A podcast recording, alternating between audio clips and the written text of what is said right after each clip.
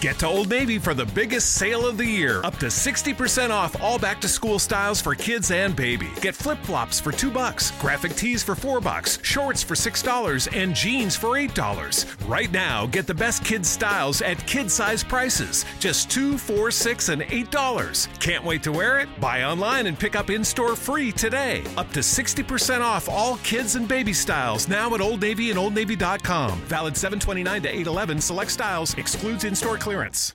Get to Old Navy for the biggest sale of the year. Up to 60% off all back to school styles for kids and baby. Get flip flops for 2 bucks, graphic tees for 4 bucks, shorts for $6, and jeans for $8. Right now, get the best kids styles at kid size prices. Just 2 4 6 and $8. Can't wait to wear it? Buy online and pick up in store free today. Up to 60% off all kids and baby styles now at Old Navy and OldNavy.com. Valid 729 to 811. Select styles. In store clearance. Welcome, everyone, to the part two of our two part season preview episode. Today, we will be discussing all of the awards races for the 2017 18 season.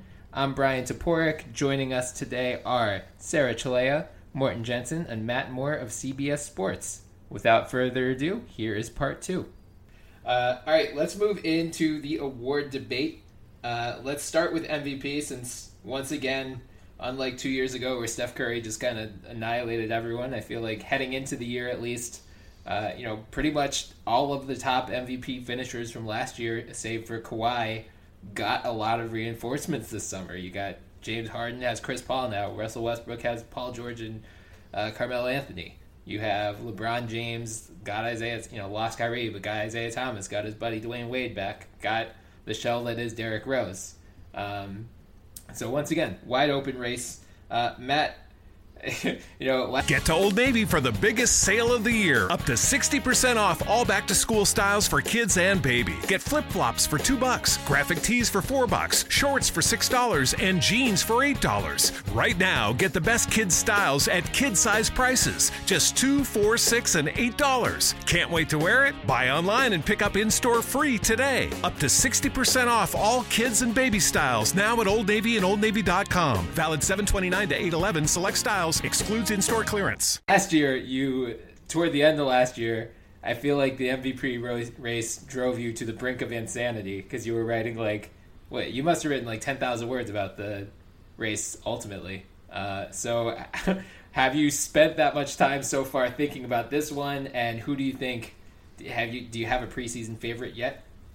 I have not started thinking about it yet. Thankfully, um, I think not not deep diving. I've thought about it, but haven't started doing research on it because you just have to see how it goes. There's too many variables. Uh, my pick right now is Kawhi Leonard, and the injury is an interesting question mark because on the one hand, look, it's Popovich, and it could be just totally fine, and they just know that there's no reason for him to be playing. My concern is when Popovich said, "No, it's what he suffered last year. He's just still trying to get over it." That was like red alarms went off all over the place for me. I'm like, "Wait, wait, wait, wait, what?" Like he had to like this is a this is a 4 months ago injury that he's trying to get past and he's not playing in preseason. Um and the, the thing is, like, even if it bothers him a little bit, his whole thing is efficiency, right? Like, he's efficient. He is, to me, the most versatile player in the NBA right now, um, including LeBron James, by mostly because of choice. Like, like Kawhi chooses to do more things than LeBron does because LeBron has the luxury of not. Um, like, Kawhi can guard almost anywhere. He can't guard as many of the big positions as LeBron can. He's not. He's secretly under the radar. You can actually bully Kawhi in the post, and nobody's really dug into that because nobody does it. Um, but offensively, Kawhi's efficiency across the board is stunning. The fact that he's so good as a as a ball handler in ISO, uh, in pick and roll, off screens, spot up, like everywhere across the board, he's so efficient. And if the Spurs, like I was talking about earlier, are still in that top tier, there were so many smart voters that voted for him last year. Guys like Zach Lowe, guys like Tom Haberstroh that know this game really well and have really smart takes. Those smart takes go viral and they kind of emanate throughout the league, and then they get filtered back to the reporters who then vote on stuff. And, and Russ was an easy choice, I think, for a lot of the voters last year. I went with Harden for number of reasons I cannot get into for fear of having trauma, but um, I, I do think that this year Kawhi's a guy that could have that kind of effect where people just look at it and go, he's so impactful in so many ways. All of these other guys have help. The stats aren't jumping off the page for you know Westbrook's not averaging a triple double. Harden's not leading NBA history in points produced. Um, LeBron's coasting. Uh, you know the Bucks are middle of the pack. All of these things. That to me, all suggest that Kawhi's got an excellent chance at MVP. Um, I think Giannis is, is going to be a guy that's going to make an interesting case. Uh, I have I think Kevin Durant's going to probably get a lot more conversation than people are going to expect because of it's been a year, and typically what happens is not just the media, the public. The public, we punish these guys for decisions like KD made for about a year, and then we get over it. And mm-hmm.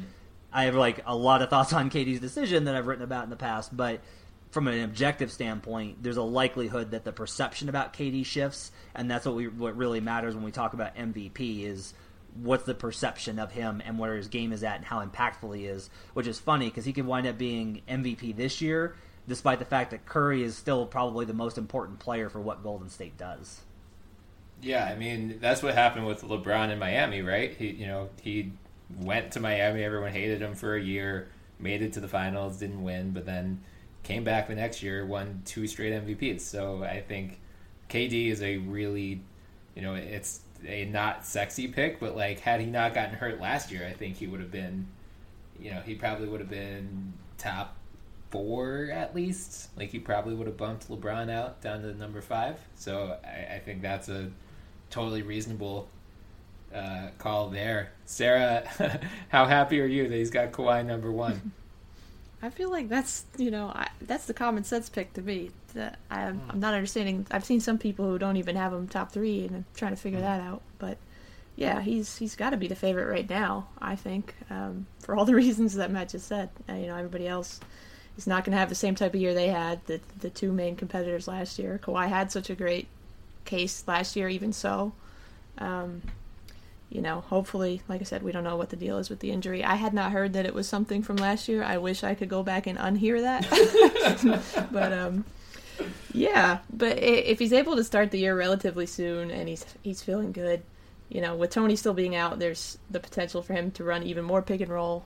Uh, that was really one of the main knocks that people had last year was he didn't create enough for others. So uh, I think he's shown uh, aptitude for that. So he could do that even more. I also had Giannis as a as a contender, and I also had Kevin Durant. Uh, you guys know my feelings on that, but I do think, like Matt said, people are going to be more comfortable with the decision that he made this year, and that is a big factor. And he was getting um, some buzz last year before he got hurt, so I definitely expect him to to be in the running. If it makes you feel better, I can comfort you through knowing how to deal with injuries to all your favorite players. Uh, I've got some pro tips for you for the last five years. um, Mort, are you also on? The, you were on the Kawhi trade last year, so I assume you were back on this year. Absolutely. Yeah. I mean, he has to be the clear cut favorite going in. Uh, Durant as well. I had him as number two going in, and then John Wall is my number three guy. Ooh, but I'm kind of nice. going, yeah, yeah. But I'm I'm kind of thinking Giannis could overtake that one. But I'm I, I just love what Wall did last year, and I think he's building on something. I, I think this was year one of his prime, like his absolute fine prime, and it's going to continue on this season.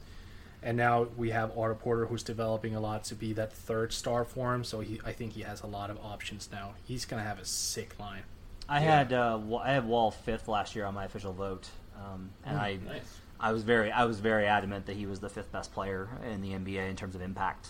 Um, I think that this year, especially if he if he gets back to make being the kind of player he's capable of being on the defensive end, um, mm. and is, and if like he just needs one of the he just basically he needs one of those years where his shot just falls a little bit better. Like he just gets a few more rolls on shots for his field goal percentage to tick up just a little bit to bump his, his points up just a little bit, and those numbers are going to look absolutely insane. His impact is so much greater than even his stat line. His stat line is always incredible. Um, I think Wall's a, a really great pick, but the problem you have to think about is like Washington would realistically have to win, you know, 53 games in order yeah, for him to exactly. be in that conversation. And that's and that's what's tough. Um, and that's I think the same problem that Giannis is facing as well is is you know, you're going to have to get to 53 if you're going to want to be in that conversation. Like that's just the reality of it. Is if you're going to beat out Kevin Durant and Kawhi Leonard and even guys like Paul George and Russell Westbrook and LeBron James, you're going to have to be in the 53 plus category, and that, that's a tall order for teams that haven't been there yet. Yeah, yeah. I, I mean, the Markieff Morris injury, you know, he should be back relatively soon, but that's going to hurt Washington's chances of getting that high. You would think. Uh, although, who knows? They, they've been talking about plugging Otto Porter in at the four a little bit, which could be interesting. Like you guys, I I have Kawhi, KD, Giannis all up in there. I have Kyrie number five right now because I think, you know, he's. I, I think he is going to be very intent on proving that his trade request was, you know, he that he really is able to carry a team like he thinks he can. Uh, my only thing there is you got to keep in mind who the voters are. Okay, so you're what you have basically with how the they have reformatted the voting block um, to by some weird, terrible mistake have included me. Um, like they, you have traditionalists and a huge swath of, of traditionalists. There's a middle block of international, and then you have kind of the more hyper analytical guys um, that I fall into: Zach Lowe, Tom Haberstroh, Ben Golliver, those kind of guys. Um, and so what's going to happen a lot is, you know, Harden and Westbrook produced at such an insane level that it was able to overcome what their defense was. And their defense, honestly, mm-hmm. last year was fine. Like, it wasn't good, but it was fine. Kyrie's has been bad, has been consistently shitty. And so, like, he's going to have to go from shitty to not bad. In order for him to even be in the conversation for a lot of these votes, mm-hmm. he's going to have to adapt to a brand new system. And as much as he's talking about, oh no, I want to be a point guard. I it was just Cleveland that made me into an ISO scorer, which I was since I came into the league. Um, he's going to have to do more than score. He can lead the league in scoring. That will that will not get it done. He's going to have even if he's super efficient and Boston wins a ton of games. If we're able to look at the at the Celtics and go, look, Kyrie's an incredible scorer, but the reason that that team wins games is because of X, Y, and Z. It's not going to be enough for him. He's going to have to make such a jump. And the other thing is, I'll tell you this: if Kyrie starts to make a serious run at MVP, LeBron James all of a sudden is going to start giving a lot more effort in a regular season context, mm-hmm. and that's going to and and that's that that could get very interesting if Kyrie jumps out ahead of the MVP pack do not be shocked if all of a sudden it's like, yeah, LeBron's coming back from injury a few games early, and oh, LeBron's, LeBron has to come back in in this meaningless game against the Nets in February. Like, don't be surprised if that happens. So there's a lot of kind of context to Kyrie and his pursuit of MVP. It's not to say it can't oh, happen. God, I want that. Like, I, I could see it if, if like Kyrie is just like, yeah, he averaged, you know, he averaged 33 a game and and the Celtics won uh, a surprising like the Celtics won 62. I could see that happening it's just not something I feel comfortable putting a lot of faith in at this point. Yeah, that's uh, you actually gave the reason why LeBron right now is number one on my board. You know, I, I understand the argument for Ky- or Kawhi, and I feel like he is, you know, probably the consensus pick, but because of I, I just expect LeBron to go so team petty and just like you know he he's saying all the right things about the trade. He like posts on social media and isn't like throwing that much shade. But I just imagine behind the scenes, that guy must be so pissed off. And I'm sure he wants to just annihilate Kyrie in every sense of the word. Like, he wants the Cavs to be better than the Celtics. He wants to beat Kyrie in the MVP race. He wants to just, like, put Kyrie in his place and be like, yo, why did you leave me? Like, I'm still the king. I'm still the best player on this earth. I know I'm probably going to leave next year, but you know, like this, we had a good thing going, and now you piss me off. So I'm expecting, especially because I do believe this is LeBron's last season in Cleveland. I've said this before. I just think he's going to give one more, like, just go all out. You know, his like love letter to the Cleveland community, basically. Um, with Isaiah out early in the year, he has a lot of new pieces. I think you know this Dwyane Wade thing. Like we make fun of Wade and say he's not that impactful, but like we clearly LeBron loves playing with Dwyane Wade and just loves Dwyane Wade as like one of his best friends. I think he's gonna be like a little bit happier now with Dwyane in the lineup and like playing alongside one of his best friends every night. Uh, I was not as high on the Cavs until I heard the stuff about you know now they're maybe gonna start Kevin Love and put Jae Crowder at the four and put Tristan off the bench. Like that's only gonna a preserve LeBron's energy on defense a little bit B, give him more shooters in the starting lineup. Like, it wouldn't totally shock me if he puts up, you know, he had career high numbers in rebounds and assists last year, and it just flew under the radar because of what uh, Russ and Harden did. Like, I wouldn't be surprised if LeBron has another season where he averages like 27, 9, and 8, which is close to what he did last year. But now, because the Cavs are going to be more under the spotlight and more scrutinized given all their offseason changes, you know, it, this could be his last hurrah, where he's like, after this, I'm probably going to the Lakers. Lonzo's going to get all the attention, so let me get one more MVP under my belt before I do. Well, you said that he was going to the Lakers, and you said Lonzo's getting all the attention. Is he going to the Lakers or China? Interesting. No, I'm just kidding. Um, Yeah. I think uh, I think uh, the one thing with Le- with LeBron though is um, very quietly his defense has slipped. Um, and yeah. I, I say that it, I say that as somebody that has long appreciated what that guy does in all passes of the game. Like I am, I'm pretty close to being a LeBron like stan, just in terms of how I like. I have so much appreciation for what he's done in the league, um, on off the court, like the way he shaped his game, big moments, everything. Like that guy's incredible. He is he is the most amazing player that um, I've ever covered. Obviously, generational talent.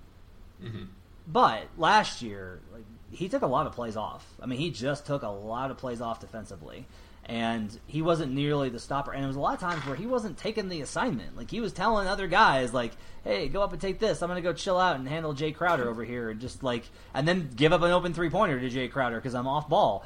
The metrics hit a lot of it, but when you go back and you watch really up close on the Cavs, especially it was actually shocking in the finals. Like Kevin Durant torched him for the Yeah. first two games of the series. Like Kevin Durant straight up torched LeBron James, um, and that's hard to do. And Kevin Durant's one of the only people that can do it, but it happened.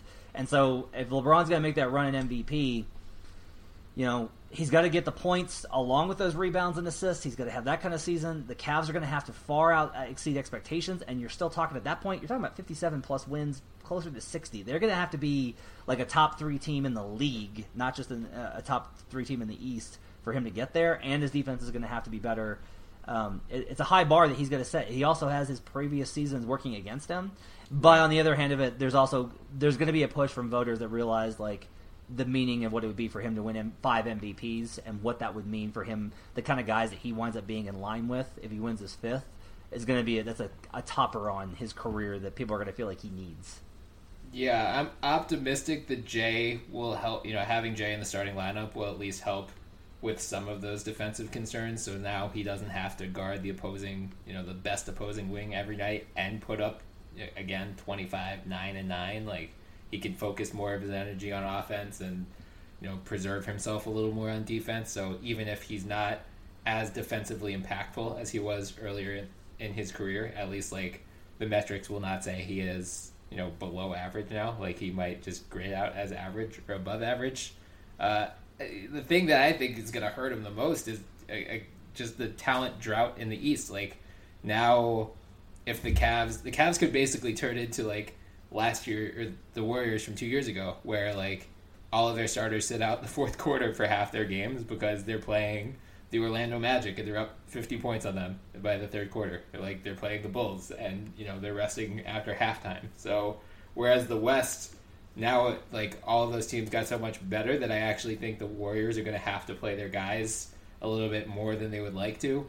The East, it's the opposite concern. Like the, the only reason you're going to have to play the guys, you know, 35 plus minutes is because you want them to develop chemistry heading into the playoffs. Like you're going to blow out the you know the Pacers and the Magic and the Knicks and the Nets. Like those those teams aren't going to put up much of a fight most nights against these top four seeds. So yeah, this this all goes to say MVP again wide open this year. You can make a case for realistically like eight or nine guys heading into the year. That's probably selling it short. You know, we didn't even talk about Harden, Russ, uh, Chris Paul. You could say Paul George is maybe going to get in there. Anthony Davis, Jimmy Butler, Karl-Anthony Towns. Like all of these guys could be in the mix feasibly.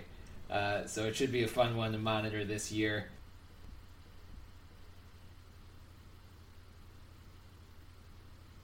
Defensive Player of the Year, I feel like it's kind of just turned into a three man race between Rudy Gobert, Kawhi Leonard, Draymond Green. Uh, Kawhi and Draymond have split it the last three years. So Matt, who would you peg as the early favorite this year? Uh, it's Rudy. Um, Rudy's gonna be the guy because they're we're usually a year late on rewarding guys, and that's not to say that Rudy deserved it last year because I voted very comfort- comfortably and confidently for Draymond Green. Please don't hurt me for that. Um, but like, I just think that Gobert is very likely to get it this year. Utah is going to have to double down on defense in order for them to win games because their offense is going to slide a lot, and so I think Rudy's got a very good chance of um, of taking it. I just think that his impact and, and where he's at and the, and the, conversation around him. I think somebody will probably crash the party. Um, probably a wing defender will probably get in on the action and, and start picking up some of those votes. But uh, if they do, they're going to take votes away from the other perimeter defenders, which are primarily Draymond and Kawhi. Even though you think of Draymond as like an interior guy, his holding is versatility, and so those wing defenders are going to wind up splitting votes, and Gobert will take it from traditionalists that view the impact of the shot blocking, rim protecting big man. So I think I feel pretty confident that Rudy Gay or Rudy Gobert, if healthy, is going to take it. Yeah, he's my pick as well, and worth noting, Robert Covington was fourth in the voting last year, so maybe he'll slide in. Uh, still was, some votes for Kawhi. Yeah, yeah. Uh, Sarah, are you are you gonna go for the twofer with Kawhi, or are you gonna also give it to Gobert? No. By the way, has anybody ever won MVP and Defensive Player of the Year the same year? That seems impossible. Question. I'm not. I, I sure. well, did Mike win the MVP when he won Defensive Player of the Year? I'm not sure. No. Well, No? yeah, I don't think that that had happened, but yeah. Um, no, I, I tried really hard, Brian, to come up with somebody outside of those three, and uh, I mean maybe Jake Crowder if he just really focuses on just that for that team, but I, I don't really see it happening. Oh. I'd like to see Andre Roberson get a little bit more love. Uh, he's if he keeps up the way he has. What's up, Mort? Did you find it? Yeah, three, four players have done it. Really? Wow. Oh wow. yeah, Oh, Hakeem. incredible. Yeah. Hakeem won it. Oh. David Rob- David Robinson, KG, and Jordan. wow. The same year. Yeah. Uh, wait, no. Maybe that's that's, that's independently. That's gonna be independent. Oh. Okay. Okay, I knew Uh, that they were Jordan and Elijah. both. Jordan and Elijah won, won both awards in the same season. So those two. Wow. That's in- Yeah. in- incredible. Yeah. Okay, so well maybe. There you go. no, no, I actually had both Gobert and Draymond above him this year. I I don't think that he's going to finish that high again this year. But um, hey, you never know. But yeah, I actually kind of felt like it was Gobert's year as well. Um, we'll see how the voters go. But like I said, well, I'd love to see Robertson get a little more love uh, if he continues to defend at the same level and maybe even gets a little better. I think sometimes, maybe, possibly, he gets docked just because he's not good offensively, but that shouldn't hurt how good he is defensively. Right. You know, it Yeah. could uh, you know it could help Kawhi actually is because a lot of their really great defenders are gone. Um, there and it's going to help his MVP case as well. If the Spurs win all these games, the voters are going to feel like, look, Kawhi is this team. He's the only reason they're this good, um, and they really like that argument. I'm not keen on it because I look at things a little bit more of a complex fluidity standpoint, but. Um, I could definitely see a scenario where defensively, especially if they're number one defensively, and you're just looking up and down this roster, and you're like, they have no good defenders, and they are the the best the best defense in the league. Like this is clearly Kawhi. If the if the on off numbers even out the way everyone kind of expects them to, like I could definitely see that being the case. Yeah, as long as a certain CBS sports reporter doesn't write a long article about his on-off numbers being uh, So being, I was so grateful being- no one asked Popovich about that. Like I was because I kept God. waiting for I was kept waiting for someone to ask it. Like I literally was like running to the computer every day when I knew that there was pregame availability going on, being like, please don't ask, please don't ask, please don't ask, please don't ask. Oh yeah, that that would have been the only time he actually spoke to the media, and he would have just gone on for like 15 minutes. I bet that would have been that could have been good. Uh, all right, Mort, do you you also agree? Gobert preseason favorite? Yeah, I, I actually, well, I, I actually had Draymond first, though I, I preferred to be Rudy, and it's because I, I think with Gordon Hayward leaving Utah, uh, you know, Gobert is going to have a bigger offensive role, and I think a lot of voters are going to look at that as, oh, then he's not going to have like the same level of intensity available defensively. So let's go with Draymond because he doesn't even need to take a shot during a game. He's all in on defense. But my personal preference, obviously Go- Gobert. I think he's the best defender in the league at this point. Yeah. Uh, okay, let's move on to sixth man of the year. Another really wide open one, especially because part of it we just don't know who's starting with a lot of these teams. So, Matt, who who do you have as your early favorite if you have one? For which award? Which one are we talking about? Uh, sixth man of the year. Oh, um, man, uh, I gotta wait and see. Uh, The other thing is, like, I'm always off on these, and the reason is, it's just a, an award about scoring, and Mhm. I'm not great at evaluating the game that way. Like, I'm always about like who's giving the most on both ends of the floor, and like who's really providing. Like who who's actually coming in and leading leading these units? Who's actually coming in and providing the baseline? Um, I, I think Greg Monroe had a really excellent case last year. I think he was he was excellent. I gave it to Andre Iguodala just because I had never given I had never I had never said Iguodala was it in previous years because Iguodala said he didn't want it, and I was like I respect his decision to not be treated as such. Like he's he's starter caliber. He just happens to play for the Warriors. Uh, but as soon as he was like, "No, I want it," I was like, "All right, done. You get it. If you want it, you get it." Um, and I don't think it's likely that he repeats because there was some slippage last year. So I think. Uh, hmm.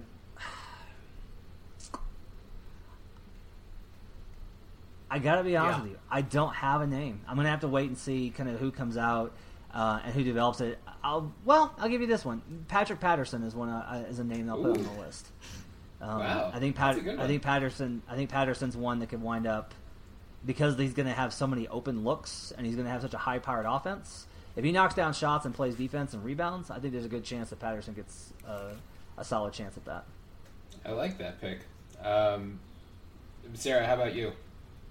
Yeah, I can't believe he uh, he came up with that one because that was one that, that I had too. Nice. Um, that's awesome though.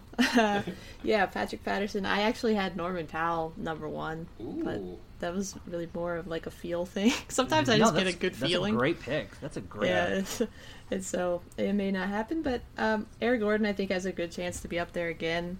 Actually, like I was looking, you know, intentionally trying to look at teams that I think will be pretty good, like who can be the guy coming off the bench. And I, yeah, I was thinking about Mbah a Moute for a minute. He actually shot 39% from three last year. Yeah. Um, but I just feel like he won't get as many shots in all likelihood as Eric Gordon. And as Matt said, they usually give it to the guy who scores more points. So, um, and then I was looking at the Warriors as well, and I thought, you know, Casspi is an interesting guy. Mm. Obviously, Nick Young, but yeah, then you look at the fact that they have like four guys who could win it. You know, Iggy, um, Livingston's always phenomenal for them. So it's hard to pick one guy off that team. Yeah. I, oh my god, I am so here for Nick Young winning Sixth Man of the Year. Let's start that campaign right now. Uh, more any names that they haven't mentioned yet? Well, Sarah mentioned a current Raptor. I'm going to go with a former Raptor and Cory Joseph. Ooh, And That's a yeah, but again, this was like the toughest one as well because it's something that develops over the course of a year when someone's role is defined and they kind of get into it and they accept it and embrace that, you know, I am the six man. And also agree with Matt, it's always like a s- high scoring popularity contest in that sense. So I was, I'm kind of hoping that breaks with with uh, Cory Joseph, simply because he's not going to be a guy who's going to come out and average 17 he's probably going to be a guy who's come out and plays steady defense and scores like 12 points a game. And I also hope his his move to Indiana frees him up a little bit because he came into a Raptors team where he was forced to shoot a lot more than drive. Like his free point rate went up and his free throw rate went down, and that's not his game. And I'm kind of hoping that Indiana has looked at that and forces not forces him but opens him up to become that player he used to be in San Antonio. Mm-hmm. Yeah, Cory Joseph is a really good pick, and that that Indiana team. Going back to the talk about you know a team that could like sneak into the playoffs. Like I I've talked about how much I hated what they did this summer because they just refused to embrace the rebuild, but like they have the talent. Like their top six are all NBA players, which you can't really say about many teams in that range of the East. So, I, yeah, Cory Joseph could be a really interesting guy. I mean, if the Cavaliers actually have the gumption to put Dwyane Wade on the bench and keep J.R. Smith in the starting lineup, which I think they should do, you know, if we're you know we're, saying six man often goes to a high scoring guy. I could just see D Wade sneaking in there. Will Barton's a guy that I just have always loved, and I, I feel like with Gallinari gone, uh, the Nuggets are gonna need that scorer off the bench. I think you know he's filled that role very well the last couple years, so it wouldn't surprise me if he's in there. Sarah, as you mentioned, Eric Gordon. Uh, you know, before Lou Williams came to town, he was, I thought, far and away the front runner. Uh, Lou Williams as well could be right in the mix, and I'm also giving a shout out to homie Dario. I don't think he's going to put up huge numbers, but I just love him, and I want him to get an award after he was wrongfully robbed last year. Uh, all right. Speaking of being wrongfully robbed of MVP or Rookie of the Year, I should say. Let's move to Rookie of the Year. Uh, Matt, are we all just going to give it to Lonzo Ball and move on? Not at all. Not hey. in any in any capacity. Here's one. He's bad. He's bad. Uh oh. Like it's it's cute. I I'm I like that everyone likes the energy around him and thinks his dad's entertaining for some dumbass reason. But like that that guy's shot is a corkscrew, yeah. and it's low, and defenders are gonna block the hell out of it. His release point on his layup is low. Like he's shooting from his hip on layups. Do you know what's gonna happen when Rudy Gobert sees that? He's gonna block that thing into the moon. that team is garbage. They're surrounded by bad players all over the place. Julius Randle's their best player. He can't. He, not only can that kid not play defense, but he's going to get targeted very specifically over and over and over again. Um, so, no, it's not going to be Lonzo Ball. Uh, Dennis Smith Jr. is a really good pick. I think that um, Ben Simmons, based off of a single preseason game, sure, uh, is a really good pick. I think that um, you can even get some of the, the, deeper cut guys on the list, and then they could make a run at it. I think that uh, it's not insane to me to envision a scenario where Jayson Tatum is just getting raining buckets constantly mm. for a playoff team, and that winds up mattering. Um, there's all of these guys I can go up and down the list and think that they're going to be it. If Lonzo Ball gets it, I am pretty confident it's going to be because he plays for the Lakers and there's hype about him. Because one of the things that's not that's going to be a missed is like, does he make good passes? Yes, but so many of the assists that he's racked up are just basically like very essential symbol like he's passing to a guy on the wing he's taking two dribbles and taking a jumper and he's getting the assist credit for it um, mm-hmm. i have yet to see a pass from lonzo in preseason basketball, not even full speed NBA, that's really been like, oh wow, he really found a way to exploit the offense, and he's going to have to have guys around him to do that. Um, I just have a lot of, of, of skepticism about Lonzo. Um, I think there's a lot of guys. I think Darren De'Aaron Fox is going to be on that list. I think that there's mm-hmm. all these guys that are going to have a really strong potential to take that award. I think it's going to be wide open. Um, but I think you know if, if I'm going with anybody, I'm going with Ben Simmons just based off of he has another year. Like he's at a year in NBA strength and conditioning programs, and that helps you. Um, mm-hmm. But yeah, I I would not put Lonzo Ball in my top seven for rookie of the year. Oh my god, I am so excited for your mentions when you really start going to war on Lonzo Ball this year. It's gonna be that is gonna be a fun day on Twitter. Uh, Sarah, where do you see the rookie of the year race shaking out? I actually had Ben Simmons number one as well. Hey. Uh, I think it's gonna be tough uh, because I do think, let's face it, Lonzo is going to be on ESPN every single day, mm-hmm. uh, good, bad, or ugly. Uh, his dad has pretty much made sure of that, and ESPN, being ESPN, has made sure of that. He's going to be in the news all the time, so it might be hard for someone else to overcome that. But we do have, you know, knowledgeable voters out there who don't just pay attention to that, so that's the good news. Um, that's yeah, I just like, one. I just like what Ben does. Um, I think he has the potential to really be impactful. Um, I like Dennis Smith Jr. too. I think you know Malik Monk is probably going to get mm-hmm. more opportunity now uh, with what's happened to Nick. So I, there's a lot of rookies that I like though. Uh, I don't you know like Donovan Mitchell's probably not going to get that much time, but I like him. It just of course we know Mort likes him as well. Is that who you got, Mort? Hell yes, it is. I'm all in for Donovan Mitchell. I don't care. Uh, with no Gordon Hayward there, he's going to get a lot of shots. Everyone is like touting Rodney Hood as the go-to scorer, which I agree with. but he, there's still a lot of shots left on the table for Donovan. Mm. He's very close to being an NBA defender already. He's gonna mm. have to adjust just a little bit, but his his body is it seems to be NBA ready. He's great defensively. His athleticism is off the charts. Mm. The the jumper has been improving. I am really digging Donovan Mitchell, and I I'm, I think he's gonna take it. Uh, so I gotta ask you a question. How many young dudes have gotten significant playing time under Quinn Snyder?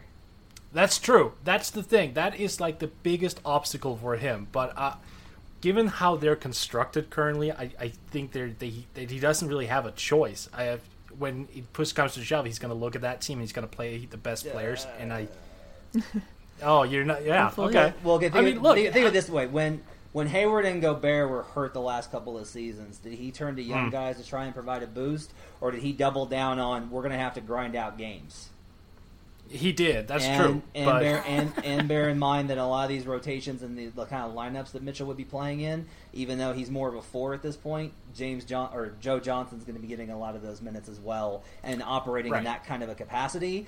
And if you're a team that's trying to win games this season, and you know Ricky Rubio will find him because Ricky Rubio loves everyone, but like Mhm. if you're on a lineup and you get a bunch of guys that are trying to win games, and you're like because this happened with Jamal Murray last year, where Jamal Murray was a really talented scorer and sometimes the best natural scorer on the team. He was not given the ball by the veterans because the veterans were like, "We can't trust you yet.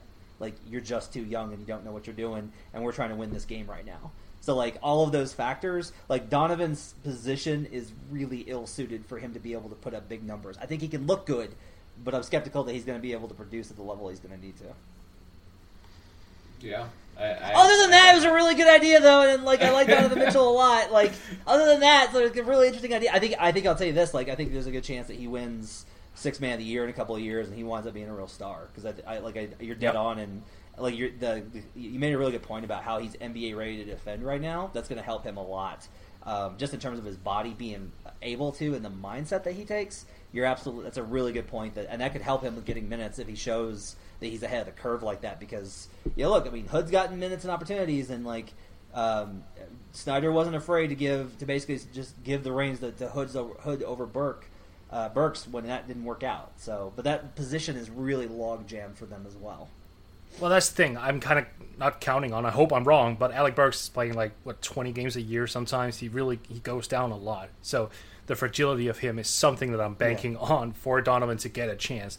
If, if if Alec is healthy, then absolutely that goes out the window. But I'm just looking at the roster, and exactly with your Joe Johnson point is well noted because I had him going in like as a three and a small ball four, which kind of in my mind said, you know what, that's going to open up minutes for my mind, it was more because Donovan is potentially NBA ready defensively. Quinn Snyder is loves good defense. He understands good defense, and that's kind of what I'm betting all my chips on here. Is he's going to look at Donovan and he's going to go, you know what, we need some very disruptive D at the two slot. Then he's going to get minutes, and that's when he's going to break out because I just because of his offense is a lot better than people give him credit for. That one his first season, his freshman season in Louisville, it was god awful, and I don't I don't think people have really caught on to the fact just how much he improved from year one to year two. So, but I mean, we'll see, we'll see. Yeah, I mean, I, I think there's a real chance he ends up being one of the five or six best players from his class, but it, it is going to be tough for him to get the minutes required for Rookie of the Year. Mort, I'm, I'm sad you didn't pick Lauri Markkanen. I really wanted you to go all in on him. Well, I mean, look, he was great at Eurobasket. He really Yeah, was. he But. I'm just, I'm not, I can't, I, I really can't trust Fred Hoiberg to develop anyone. Yeah. So, The Yeah. finisher. yeah, I've heard. That's a good nickname. Oh god, Yeah. yeah, it is. Uh, I mean, I, I think Could have had Dennis Smith Jr. though. you could saying. have, but you already have six point guards of the future. Why do you need a seven? Oh, I'm gonna. I, hey, you know what? I have something to say about that when we reach most improved I know, players. so I know. yeah, I'm excited. Yeah, I mean, I think rookie of the year, it's going to come down to Ball, Simmons, or Smith. I, I have Ball number one, even though he's not. I think Simmons is going to be the best player this year, but I think because Ball is on the Lakers, is going to be on ESPN every night.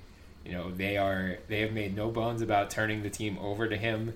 Uh, he has less talent around him than Ben Simmons does. I think you know, he's again, it all comes down to Embiid, I guess, and how Fultz does. But I just think it's going to be easier for Lonzo to put up big box score numbers. He's it's basically going to be like the Michael Carter Williams phenomenon for a couple years ago. How? He's Like, like, I- he, he's How, how's, gonna- how is he going to get assists on a team that can't score? And how is he going to score with that broken ass jump shot? He's got Brook Lopez. He has KCP. I, I have faith in Brandon Ingram still. If you know Randle, they they're like telling Randle not to handle the ball in transition and give it. Such to a bad Lonzo. move. Yeah, right. So they're, bad. They're they're getting rid of one of Julius Randle's biggest strengths, so Alonzo can handle the ball more. It just seems like they want him to be one of the highest usage point guards in the league, which Yeah, he may is he may be not going to play to their strength.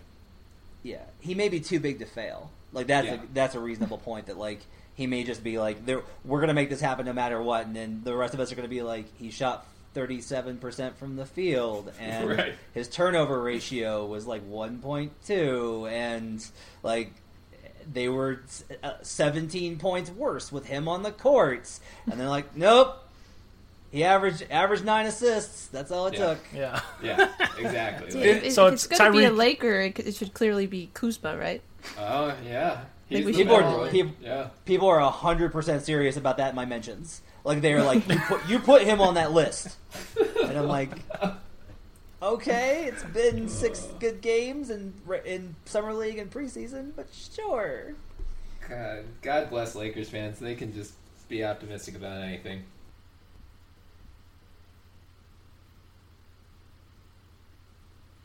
Okay, let's go into most improved player. Mort, hit us with your hot take right away. Well, let me just say first, right off the bat, the number one guy I have there is Gary Harris because Gary Harris is awesome. Uh, Willy Hernangomez is my second guy. I know that position is just loaded in New York at this point, but that's partly why I think he's. I think he's going to outplay everyone there at the center spot and just make that position his own, and he's going to prove just how brilliant he is. Then here's the thing. And this is not a vote of confidence, by the way. This is not like a compliment to Jerian Grant, who is the best point guard on the Bulls of all their point guards of the future. I just think they have no one else to really take a lot of shots. They have Zach LaVine and to some extent, you know, Nikola Mirotic, but that's not enough. You still need someone else to step up and shoot the damn ball. And you can't really trust Kris Dunn to does to do it. He's gonna go one for nine anyway. So Jerian Grant, why not? That's that's where I'm at, and he's actively lobbying for it as well. He's been all out. You know, he's gonna get the MIP and whatnot. And I'm just he's gonna have like a season where his raw stats are gonna look like semi decent, and the rest, when you dig into it, are, is gonna look horrid. And I'm gonna love it because it's gonna be so bad. He plays for the Bulls, so he's automatically out of any award race in my books. I love the fact that you just have to clarify for for the listeners. He plays for the Bulls, right, Yeah. right. In case you didn't know, because he went to basketball purgatory, he does play on the Chicago Bulls. The Chicago Bulls are objectively the worst team in basketball. Therefore, it doesn't matter how much he improves, he's still going to be playing next to complete garbage. Oh, garbage. it's yeah, yeah. So it's not really him improving; it's his stat line. Right, yeah. probably like next, slightly right. improving. Next to his D League teammates, maybe he'll put up good numbers. But Oh God, Yeah. yeah. um, Sarah, how about you? Who do you have the most improved race? I also had Gary Harris number one. Nice. Um, I had Taurean Prince on my list. Yes. Yep. I think you know he's going to get a lot more playing time. He's not necessarily going to be that much better, but I think he was solid last year, and he's just going to have that much more opportunity to show it. Um, it's just it's interesting at this point in the year because you know we don't. It's such a crapshoot. We don't really know what kind of work guys put in, especially us who haven't been in the gyms at all. So, yeah, um, I, I would love to give it to a guy like Justice Winslow or Brandon Ingram, but I I don't really see that happening for either of them this year. I'm still in on those guys, still hopeful, but uh, yeah, I can't go with that yet this year. Yeah, I, I don't have him on my list, but Stanley Johnson is another one who I could actually see sneaking in there. Um, yeah, I mean, well, Matt, how about you? Do you have a most improved favorite so far? Uh, Gary Harris is a really smart one. Mhm. Um, he's he's going to be better defensively this year. Uh, he's going to continue to put up really great numbers. Uh, there's sometimes a, a similar effect with DPOY where there's a lag effect where a guy improves the previous year and it takes a year to catch up. Harris was phenomenal last year. His on-off stats were incredible. Um, he makes everybody better. He's the best cutter with Jokic. He's a great shooter. He's going to be much better defensively this year with the scheme the Nuggets are implementing. Your pick of Miles Turner that you put on the list is really good just because he's going to have a lot of opportunities, and that's going to give them uh, a lot of nights where he's the best player on the floor. Rodney Hood's another good pick. Uh, if Hood's able to get healthy and put it together, he's going to he's to really show out, and that's going to help them. If Utah's in that conversation, um, then he's going to get a lot of pull for that. Um, I think a lot of it comes down to there's only two ways this goes. There's CJ McCollum years where we all see it coming, and Gary mm-hmm. Harris would be kind of the candidate there. Uh, and then there's years where it's just like, wow, like nobody expected him to kind of make that leap. One thing I will say is stay away from second year guys because the voters, we've kind of wizened up to that. And we don't do that because it's like you're supposed to improve between your first and mm-hmm. second year in the league. Like it's hard not to improve uh, between your first and second year because your first year is really rough. And so these third and fourth year guys um, are oftentimes kind of a better opportunity. Uh, I'll throw out one more name for you. Uh, Victor Oladipo, I think, yeah. is a really sneaky candidate for that. Um, Dipo had some good moments last year, and it was a rough situation with how much Russ was dominating the ball and being in a new environment. Uh, if he's able to kind of get his feet under him, and if he just makes a leap in any significant area, his versatility is going to help them a lot. If Indiana is better than expected, uh, and it's not because of Turner, then Oladipo is got a really good chance at, at, being able to come in and take that award. Oh, and uh, one more guy, uh, Jusuf Nurkic, um, who, Ooh, yeah, mm-hmm. which is kind of a crap out in terms of like uh, it, it, the real story on that. Having covered him in Denver would be like player who's most improved in giving a goddamn about any particular play or practice or his conditioning or playing through injury or passing or his teammates. Uh, because he really was a complete garbage fire in Denver, but he's really turned the corner and bought into what Terry Stotts has sold him. Uh, and if he comes out as just a monster and plays at an all star level, there's a, a great chance that uh, he's going to wind up in that spot as well.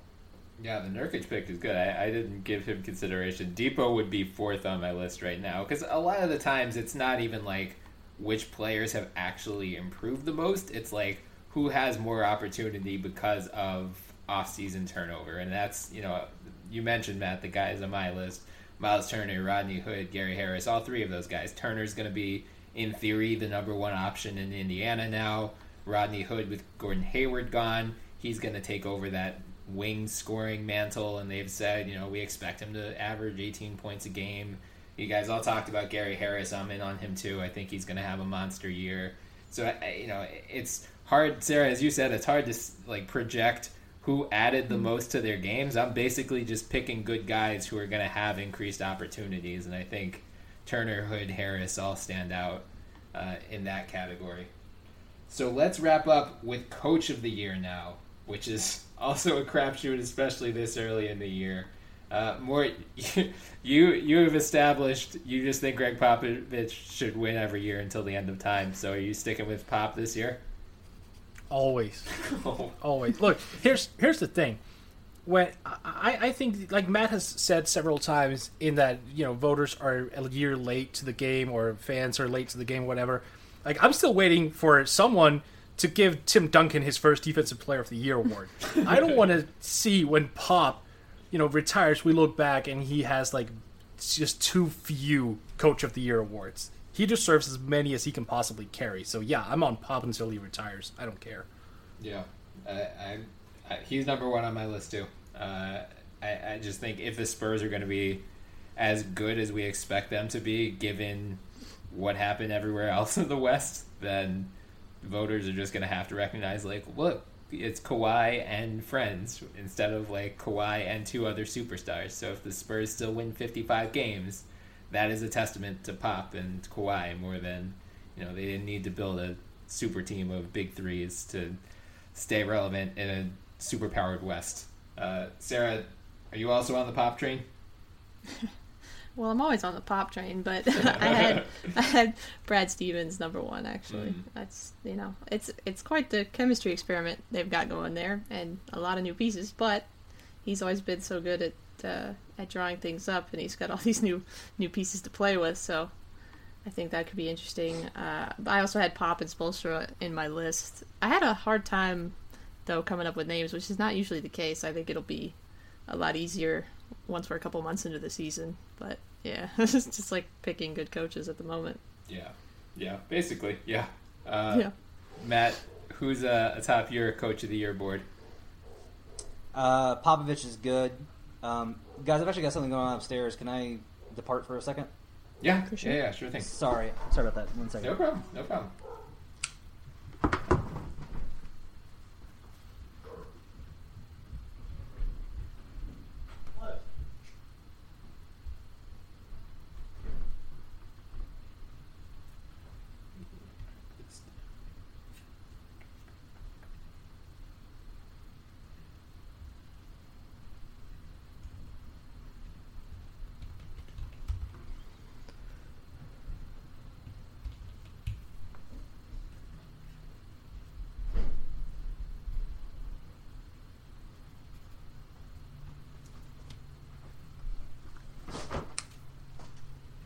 Hey, really sorry about that. Something like came to my door. My kid's home upstairs, just like hanging Oh. out, and and like the dog has a tendency to run out, and I was afraid it was like a maintenance guy, and so I was like, Gotcha. disaster could strike. So Yeah, that- that is sorry totally about valid. that. All good. My bad. Um, do you want me to just feed you that question again, and then we? Can, Yeah, I'll just yeah, that's of good. a couple minutes. Okay, cool. Uh, Matt, who's atop your coach of the year board? I mean, Pop's easy. Pop's just like it's an easy choice.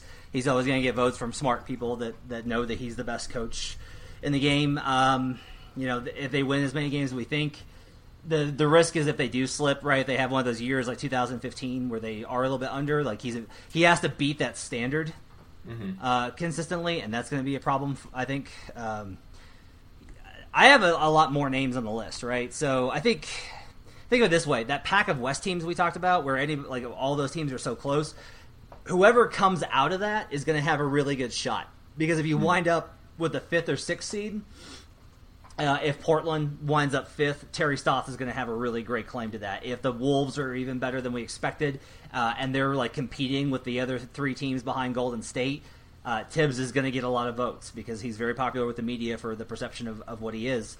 Um, a team like Denver, if they wind up winning 47 to 50 games, they're going to be in that like Michael Malone's going to be in that conversation. All the way up and down, you're going to have these guys that um, if you're not expected to be as good, because of it last year, like Miami, it was basically Spoelstra wound up taking uh, Coach of the Year votes because his team sucked hard for a month and a half, and then got so much better, and that kind of stuff impacts like those narratives impact the the voters a lot, and that's something that you have to kind of keep in mind is um, the path that somebody takes. So if if a team like Brooklyn, Philadelphia, or Indiana, if one of those three teams is actually above 500, they're going to get a lot of votes because the expectation and the thought process is that that team does not have the talent to finish with that kind of a record. Um, Popovich is the easy default answer, and that's where you need to stick to. D'Antoni is a guy I would not go for. Uh, Billy Donovan is a guy I would not go for because he's got too many new things going on. Uh, I am not willing to put stock in Brad Stevens because I've never seen him with actual star talent before. I don't know how he's going to do in that situation, especially like is he going to get through to Kyrie? Um, if he does, I'm not. I wouldn't be shocked at it. I'd be like, oh, all right, that makes sense. Um, and he's a great coach, but and and the big thing with Stevens, although I will say, I'm like talking myself into it as I talk, um, the the the the voters want to give Brad Stevens an award. Like Yeah. everyone loves him, the media loves him, um, the fans love him, the players love it. Like it's very easy to give Brad Stevens Coach of the Year if the Celtics are a top you know three team in the league. So um, that's actually a, a pretty good choice. I'm just so skeptical of like new teams coming together with that kind of talent built around Kyrie freaking Irving. Um, but it's it's a pretty reasonable option. I think there's a lot of guys that can wind up taking it, even if Pop is by the runaway kind of default choice. Yeah, I, I Stevens is number two on my list because I, I think I'm probably a little more optimistic. I just think you know him being reunited with Gordon Hayward, I think that will help ease the acclimation period a little bit since he's at least you know it's been what seven eight years since they've been together. So, but at least you know he they are familiar with one another. It won't be like a completely uh, fresh start like it is with Kyrie. But as you know, as we talked about earlier, like the, what they brought back four players from last year, like it is going to be really hard for them to hit the ground running. So if they do by some miracle of God. Uh, you know, and if Kyrie ends up having an MVP caliber season, it, w- it wouldn't be hard to see Stevens getting it. But Matt, as you said, like any of those teams in that five through ten range, like if they really surge up, it'd be very easy to see any of them. And none of us mentioned Steve Kerr, who like you know he can basically fall asleep, and the Warriors are going to win seventy games. So just by default, like if they again threaten to crack seventy, if or, or God forbid if they try to get for seventy four, like he's going to pick up votes as well. So. Uh, this whole exercise is basically to show that really outside of defensive player of the year where there seem to be a few clear front runners like all of these award races there are a bunch of good choices heading into the year so i think it's you know i i want to combat this whole season i, I feel like there's going to be warriors fatigue and warriors Cavs fatigue where it's like oh god the warriors are just going to win the title again or oh god we're going to have round four of the finals of warriors Cavs and like there's so much other stuff to watch which we're going to devote our episode to next week uh, there's so much fun stuff to watch this season. Like I don't want the likely occurrence in June to ruin our next nine months of having basketball back. So uh, these award races should at least add a little bit of intrigue as you otherwise wait for the inevitable doom that is the Golden State Warriors in the 2018 NBA Finals. There is one thing we do know in regards to awards, though. That is, Gar Forman is not going to win executive Probably not. Hey, you never know. Yeah. Maybe he flips like. Uh, maybe he turns Kris Dunn into Kristaps Porzingis. Maybe he takes advantage. Oh, by attaching Lauri Markkanen and the next 50 first rounders unprotected because he's still of the illusion that you need to give up picks when it's not necessary. Yeah, Yeah. yeah, sure. Yeah, uh, uh, that that is true. I should say executive of the year, uh, Sam Presti. Congratulations! Come get your award at any time because that that race is over. Uh, Yep. But everything else is wide open. Uh, so that is going to do it for us, Matt. Thank you again for joining us. Uh, could you give our listeners one more reminder where they can find you on Twitter and where they can find your work? Sure. Thanks for having me on, guys. I really enjoyed the conversation. You guys are, are really smart, and this was a, a really fun podcast to be on. Um, you can find me at CBS Sports. Uh, you can catch me uh, in brevity at Matt Moore CBS, and you can catch me um, not in brevity at HP Basketball at any time. And I uh, really, again, appreciate you guys having me on. This was a lot of fun. Good, yeah. Thanks for coming on. fun. You're welcome Thank back anytime. Uh, please, everyone, give Matt a follow. He's one of the best basketball Twitter follows out there, as I'm sure all of you already know. In the meantime, you can find us on Twitter at the NBA Pod. In our bio, you can find all three of our Twitter handles, so give us a follow as well. You can also find us on iTunes, so please subscribe, download, leave some reviews. We'd love any feedback. And we're being hosted this year on FanRag Sports, so check them out on Twitter at FanRag Sports and for their NBA content at FanRag NBA. Until next time, I'm Bryan Toporek, and I was joined by Morten Jensen, Sarah Cilea, and Matt Moore. Have a good one, y'all. You too, Bryan. You too, Bryan. Get to Old Navy for the biggest sale of the year. Up to 60% off all back to school styles for kids and baby. Get flip flops for 2 bucks, graphic tees for 4 bucks, shorts for $6, and jeans for $8. Right now, get the best kids styles at kid size prices. Just 2 4 6 and $8. Can't wait to wear it? Buy online and pick up in store free today. Up to 60% off all kids and baby styles now at Old Navy and OldNavy.com. Valid 729 to 811 select styles, excludes in store clearance. And now, an ad from Dad. All right, save money on car insurance when you bundle home and auto with Progressive. Can I take these off? All right. What is this? This looks good. Wow, that's well made. Where did you get this? I'm talking to you with the hair. Yeah, where did you get this? It's good stuff. That's solid. That's not veneer. That's solid stuff. Progressive can't save you from becoming your parents, but we can save you money when you bundle home and auto. Progressive Casualty Insurance Company affiliates and other insurers. Discounts not available in all states or situations.